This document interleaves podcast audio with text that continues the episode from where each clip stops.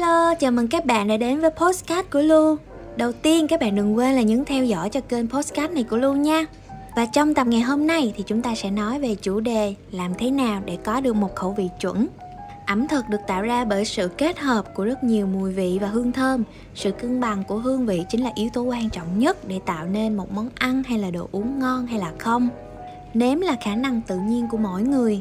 Tuy nhiên, mức độ cảm thụ hương vị của từng người thì sẽ khác nhau có người á, bẩm sinh đã rất là nhạy cảm với hương vị nên á, là có khả năng nhận biết và nêm nếm rất là tốt. Nhưng nếu không có khả năng cảm thụ hương vị tốt thì các bạn có thể thông qua việc luyện tập để đạt được kỹ năng ha. Có một lần lưu được may mắn trò chuyện với lại siêu đầu bếp võ quốc thì lưu cũng có hỏi câu hỏi là làm sao để có thể có được một khẩu vị chuẩn thì khi mình review được khách quan hơn. Thì anh võ quốc đã chia sẻ cho lưu một kinh nghiệm mà lưu đã áp dụng cho đến tận bây giờ anh nói, để có được một khẩu vị chuẩn, sẽ có hai khía cạnh. Đó là về lý thuyết và về thực hành. Về lý thuyết, các bạn phải biết được món ăn đó, nền ẩm thực đó, lịch sử như thế nào. Trong món đó, có những nguyên liệu gì, có thành phần gì để tạo nên một món ăn đặc sắc. Về thực hành, thì một món các bạn phải ăn 10 cho đến 20 lần. Và đương nhiên là phải từ 10 quán cho đến 20 quán khác nhau để tìm ra được một khẩu vị chuẩn nhất cho bản thân mình. Có một điều nữa mà anh võ quốc chia sẻ với lưu á, thì thường chúng ta sẽ bị nhầm lẫn giữa hương thơm và mùi vị. Vị thì sẽ gồm năm vị cơ bản như là mặn, ngọt, đắng, chua, cay. Hương tức là hơi thoát ra từ thức ăn. Nếu như mà vị chủ yếu được cảm nhận bằng vị giác, thì hương sẽ được cảm nhận bằng khứu giác.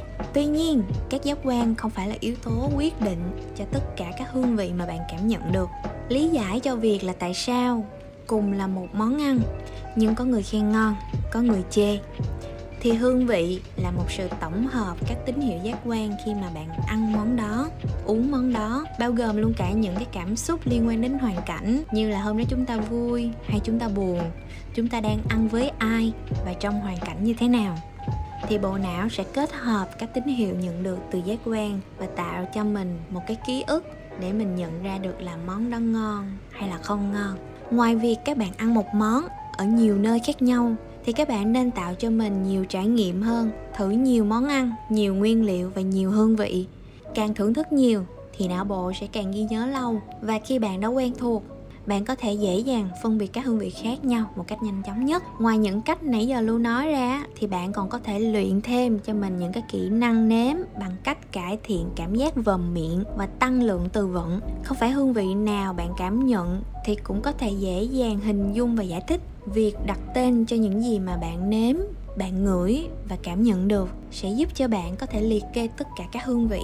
Có nhiều hương vị, có sự khác biệt rất là nhỏ. Nếu như mà không tinh tế cảm nhận, bạn sẽ rất khó có thể phân biệt được chúng. Vì vậy, tiến hành so sánh các hương vị với nhau sẽ giúp cho bạn có thể giải quyết được cái vấn đề này. Não bộ sẽ lưu lại những cái ký ức và tạo ra những cái kinh nghiệm từ những cái lần thử hương vị đó. Có một nghiên cứu mà lưu vô tình đọc cũng khá là lâu rồi, nói về nguyên liệu thì bạn cần điều chỉnh khẩu vị của mình bằng cách giảm cường độ các hương vị của bạn dùng mỗi ngày như là ăn nhạt hơn. Từ đó thì vị giác của bạn nhạy cảm hơn, sẽ có thể tinh tế cảm nhận các hương vị khác nhau. Với cách này thì lưu cũng đã từng áp dụng và cũng thấy có hiệu quả, nên là các bạn có thể tham khảo thử. Thêm một kinh nghiệm trong quá trình làm nghề của lu á, thì các bạn nên giao lưu và chia sẻ với những người trong nghề càng nhiều càng tốt, từ đầu bếp cho đến những bạn food review. Hay đơn giản là những cô chú, bất kể là ai, những cái kinh nghiệm từ họ, dù là chuyên nghiệp hay là không, thì họ cũng sẽ giúp cho bạn có thể khám phá ra được thêm nhiều điều rất là hay ho. Làm về food review thì kỹ năng mà nếm rất là quan trọng, quyết định lên 70 80 phần trăm cho sự thành công của bạn. Cảm ơn mọi người đã nghe postcard tập này của Lu. Đừng quên nhấn theo dõi kênh postcard của Lu nha. Và hẹn gặp lại các bạn ở những tập sau.